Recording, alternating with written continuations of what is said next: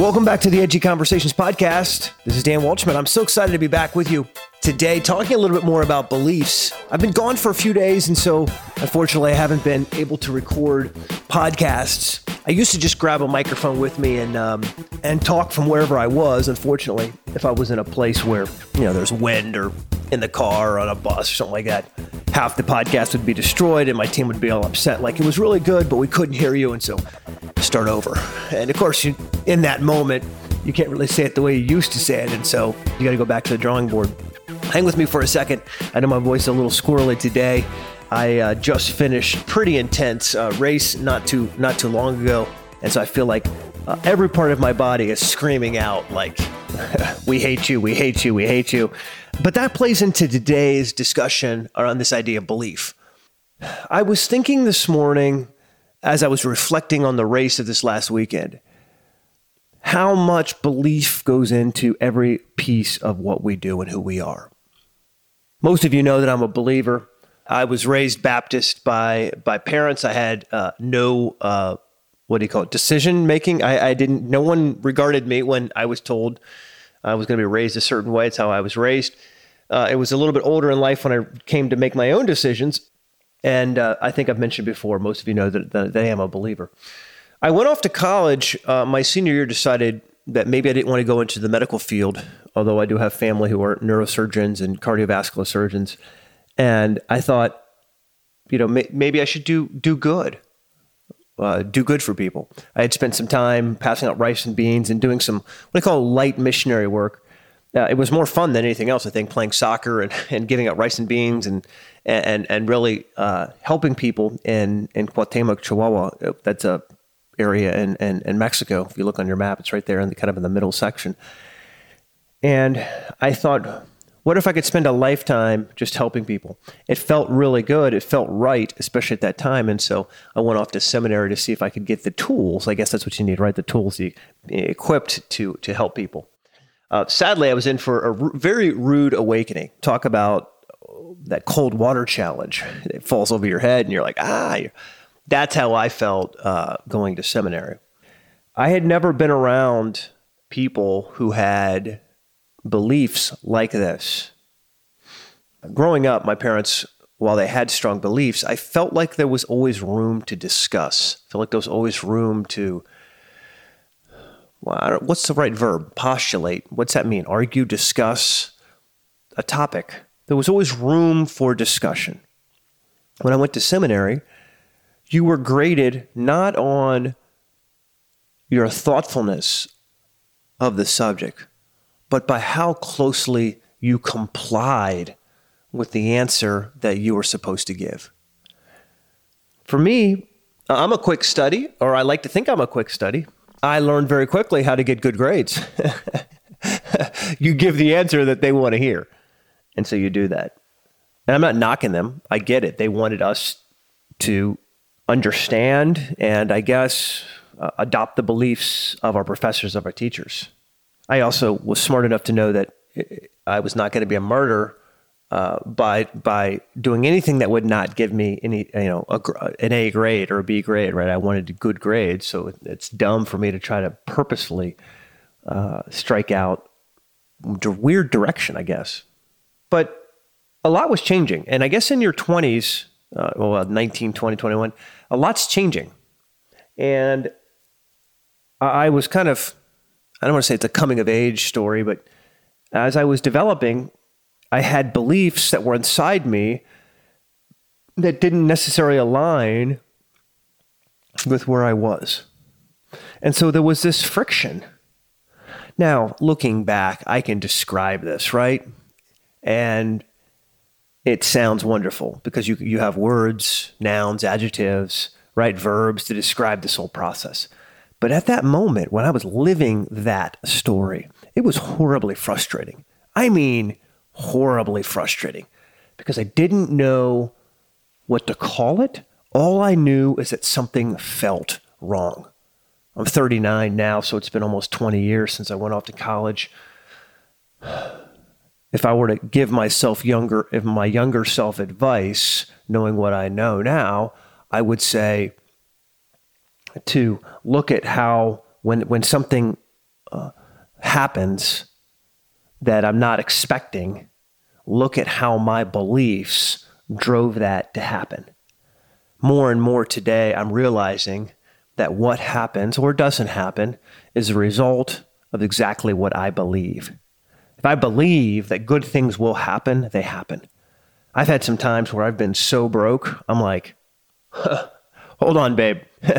let's uh, let's get ready for something. Right? Let's get ready for you know people to start turning off gas and water, and and and then I've believed that I'm doing the right thing and that it's all going to work out. And I have to tell you, it sounds a little woo woo, or however you describe that, but things have worked out. And and maybe you're the same way. Maybe you've believed that there's just there's a better thing for you that it's possible that it's coming. You're not sure how, but there's an opportunity and you're meant to be the person taking advantage of that opportunity and it it happens. Our beliefs impact everything that we do. We've, we we had this long interview with Jim Fortin. If you haven't seen that interview, you have to go back inside the podcast feed. There's four parts to it, maybe a fifth. I think we did a recap. It was so good, so mind blowingly amazing that we talked to him about how the stories you tell yourself reinforce your beliefs. And I've seen this weekly, daily, sometimes hourly in my own life. With the stories I, I refuse to, to, to move away from are the stories that end up defining me permanently. And why does this matter? Why does any of this matter? What you believe, you can achieve. I'm not the one who said that. Les Brown has said it. Other very, very famous people have said it. If you've watched uh, Think and Grow Rich, not watched, read the book Think and Grow Rich or listened to it on tape. Every modern book on success talks about the power of belief. And we're told, believe, believe, believe. But what you may not have been told is what is that process of belief? I've talked to some of you who are in the edgy empire who have been trying for years to get your shit together. You've been trying to turn your personal finances around. You've been trying to start your own business. You've been trying desperately to kind of fix a relationship problem that's that's holding you back for years and you can't understand why it's broken. And it's because your beliefs. And we've talked gently about it. I haven't thrown you under the bus or even acknowledged those conversations publicly because I'm not here to to make an example of you. I actually want to help you if I can. And I've been there in a lot of cases. So I'm not necessarily a fountain of wisdom, but I can give you my personal experience. That's probably the best you're going to get is my, my personal experience on the subject. But what you believe is holding you back. That, that's the heart of it. That's the essence of it. Now, here's the kicker. Here's the kicker. If you don't even know what you believe, you can't fix it. That's why we've been talking about belief all this month, how to know what you believe. In fact, if you look last week on the blog, danwaldschmidt.com slash blog, there's an article called Seven Ways to Know or to get clear on what you actually believe. You can't fix your beliefs. You can't leverage your beliefs until you know what you believe. There's one a YouTube channel of a guy who makes slingshots, and he makes these slingshots that are super powerful. Uh, it's a very popular uh, YouTube channel, so you can go and find it. I'm not even sure what the name of it is, but every once in a while it pops up in my feed because I'm a dude and I like shooting things, right? Doing crazy stuff like survival stuff. Uh, and so this guy makes these slingshots and it's really cool. Your beliefs are like that slingshot. If you don't know how they work, how are you supposed to aim your life in the direction you want to go? Think about that. Your beliefs are pointing you at the target but it may not be the target you want to be aimed at. If every single time you have a problem and your beliefs point out that you believe you're meant to suffer. So when I went to seminary, that's what I was told. That as a Christian, as a believer, my life was meant to suffer. Whew. Can you imagine how that belief impacted me subconsciously? When problems came along, I was told, you know, those problems were good because they made me better. Maybe a better belief was if if if I'm not getting closer to where I want to be, I need to change things. See how those beliefs impact you in different ways? I was also told when I was in seminary, either directly or indirectly, that uh, money corrupts you. Now, there's always this, you know, scripture that's pointed to in, in the New Testament that talks about the love of money is the root of all evil. But usually, how it was stated was if you have money, you don't need to rely on God.